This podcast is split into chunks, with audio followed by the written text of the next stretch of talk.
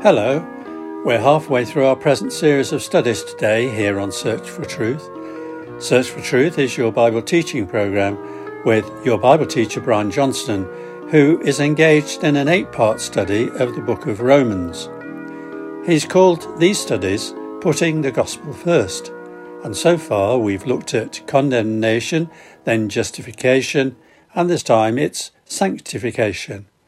And now here's Brian with today's study. Thanks, John. The fourth section of the Apostle Paul's letter to the Romans that we now come to study is the one we're entitling Sanctification. We'll come to see this as two parts. In one sense, it's already complete in Christ, but for the other part, it's an ongoing process in Christian living. Paul's treatment of this topic of sanctification takes us from the beginning of chapter 6 right through to about halfway down chapter 8. The start of chapter 6 is clearly dealing with sanctification, that is, with holiness, because here Paul is responding to those who objected against what he was saying by saying to Paul, we might as well go on sinning if we're already assured of God's forgiveness. Although this topic starts, as we say, at chapter 6, its roots go back to where we've already been studying. Perhaps, then, it's worthwhile to make a couple of linking observations from chapters 4 and 5. This will allow us to catch up with the two illustrations we anticipated from our previous study. First, in chapter 4, our attention has just got to be grabbed by the repetitive use of the word credited.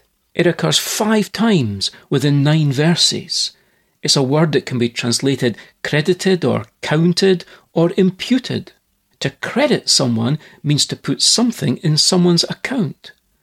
God took Abraham stargazing one day when he was already an old, childless man and told him that his descendants would be as numerous as the stars.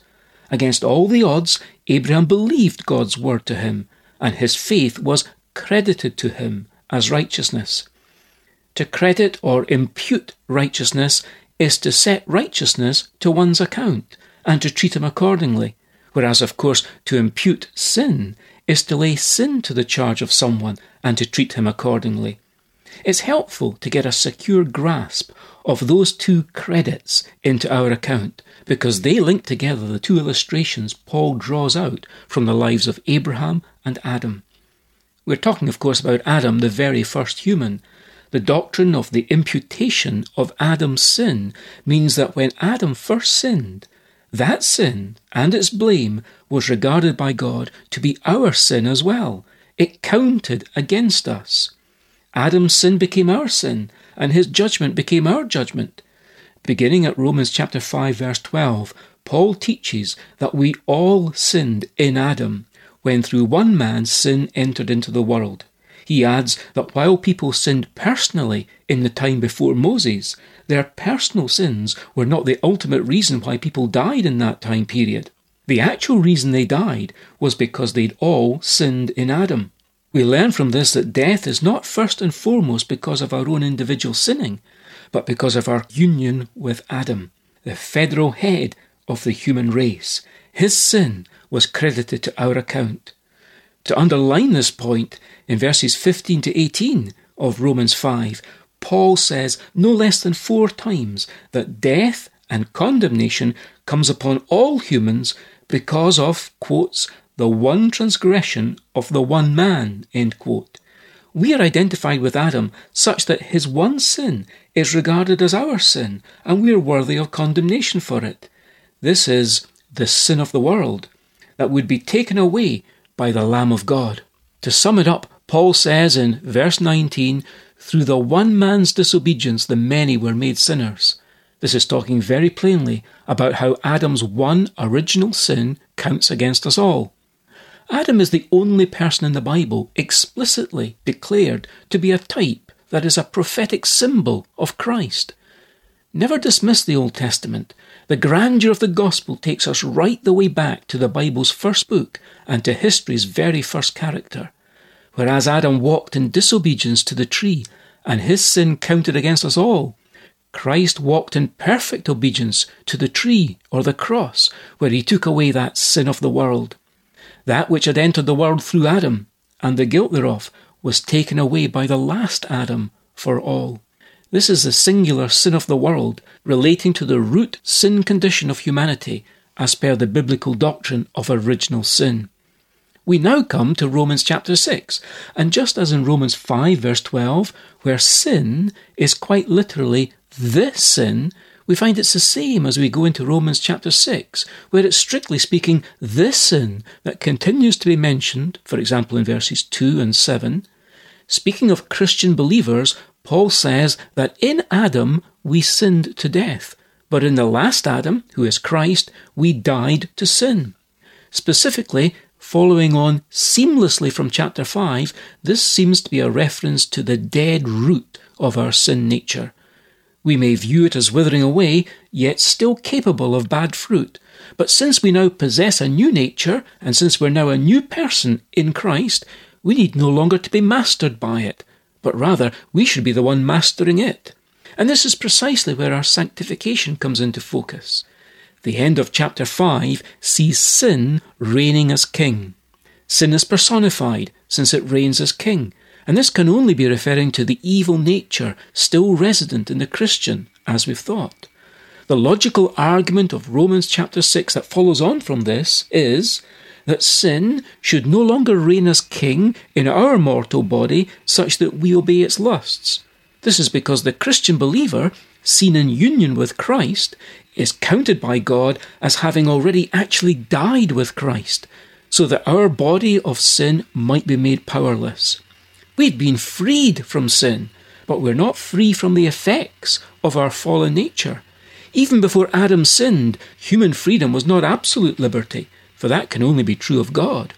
God is the only being who is not influenced by anything outside of himself. In contrast, God's dependent creatures can only, in the nature of things, have limited freedom, even if real. Adam's sin was, or it at very least involved, the desire to increase his real freedom to be absolute freedom like that of the Creator. Sadly, things went in the opposite direction, for our freedom is now additionally without the moral ability to choose for good or for God. Adam, before the fall, had both the ability to sin and the ability to not sin. After the fall, the moral condition of original sin that applies to us all is tragically the inability to not sin. That's not to say we've lost free will. After the fall, we still have a will that's free in the sense that it isn't coerced by any external agency. We still have the ability to make choices according to our own desires. But now, however, the human will is in a state of corruption. We are still free to do what we want, but the problem lies in what we want. We lack the freedom to do or choose good as well as evil. Our freedom was never absolute, but additionally, we're now in bondage to our corrupted nature. The big issue is how a person can regain liberty, that is, the moral ability to choose what's good, to choose the things of God. The liberation of fallen humanity absolutely requires God's grace. Jesus said, If the Son makes you free, you will be free indeed. The teaching of sanctification that's found in Romans chapter 6 through 8 is that we, who are believers in Christ, are not the persons we once were. We, that is, our old self, our old persona, died with Christ. We died to sin in the death of Christ. As a result, sin is no longer king of our lives. But Jesus is our Lord. He's now the king of our lives. Having died to it, we are freed from sin. But at the same time, we are not free to please ourselves.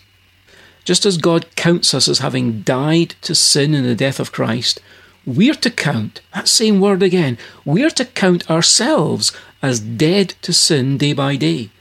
The first part of that is what God does our once for all sanctification. The second part is what's our daily responsibility.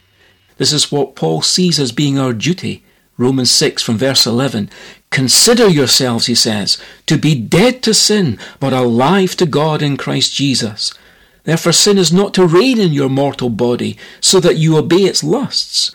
And do not go on presenting the parts of your body to sin as instruments of unrighteousness, but present yourselves to God as those who are alive from the dead, and your body's parts as instruments of righteousness for God.